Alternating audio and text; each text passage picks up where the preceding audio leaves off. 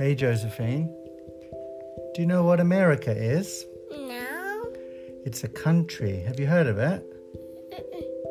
It's another country on the other side of the Atlantic across from Europe. Uh, How was Atlantic? Atlantic is an ocean. Do you know what language they speak in America? They speak English, but it's a slightly different type of English from what we speak in, in England. Australia? Like Australia, they also speak a different type of English. Do you know what etymology is? Mm-mm.